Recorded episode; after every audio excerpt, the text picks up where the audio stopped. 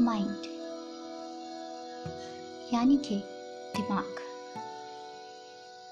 जो बेहिसाब हमारे लिए काम किए जा रहा है, जो बिन सोचे हमारे लिए जिए जा रहा है, जिसने हमें सब कुछ दिया, सोच से लेकर हमें जीने का तरीका समझाया, जिसने हमसे पलट कर कुछ भी ना मांगा।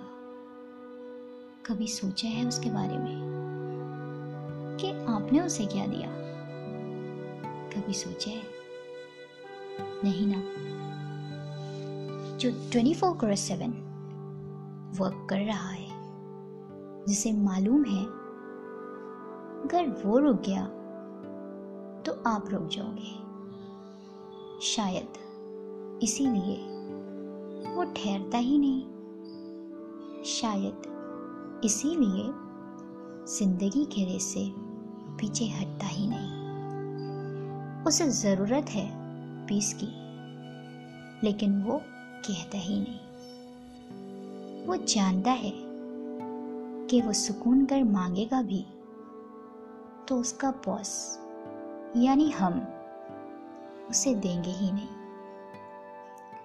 हमारी पूरी life work stress work stress इन्हीं चीज़ों में उलझ सी गई है। हमने आज तक ये सोचा ही नहीं कि पीस यानी सुकून। जिस सुकून को हम तलाश करते हैं, दूसरी चीज़ों में या इंसानों में, वो दरअसल हम में ही तो है।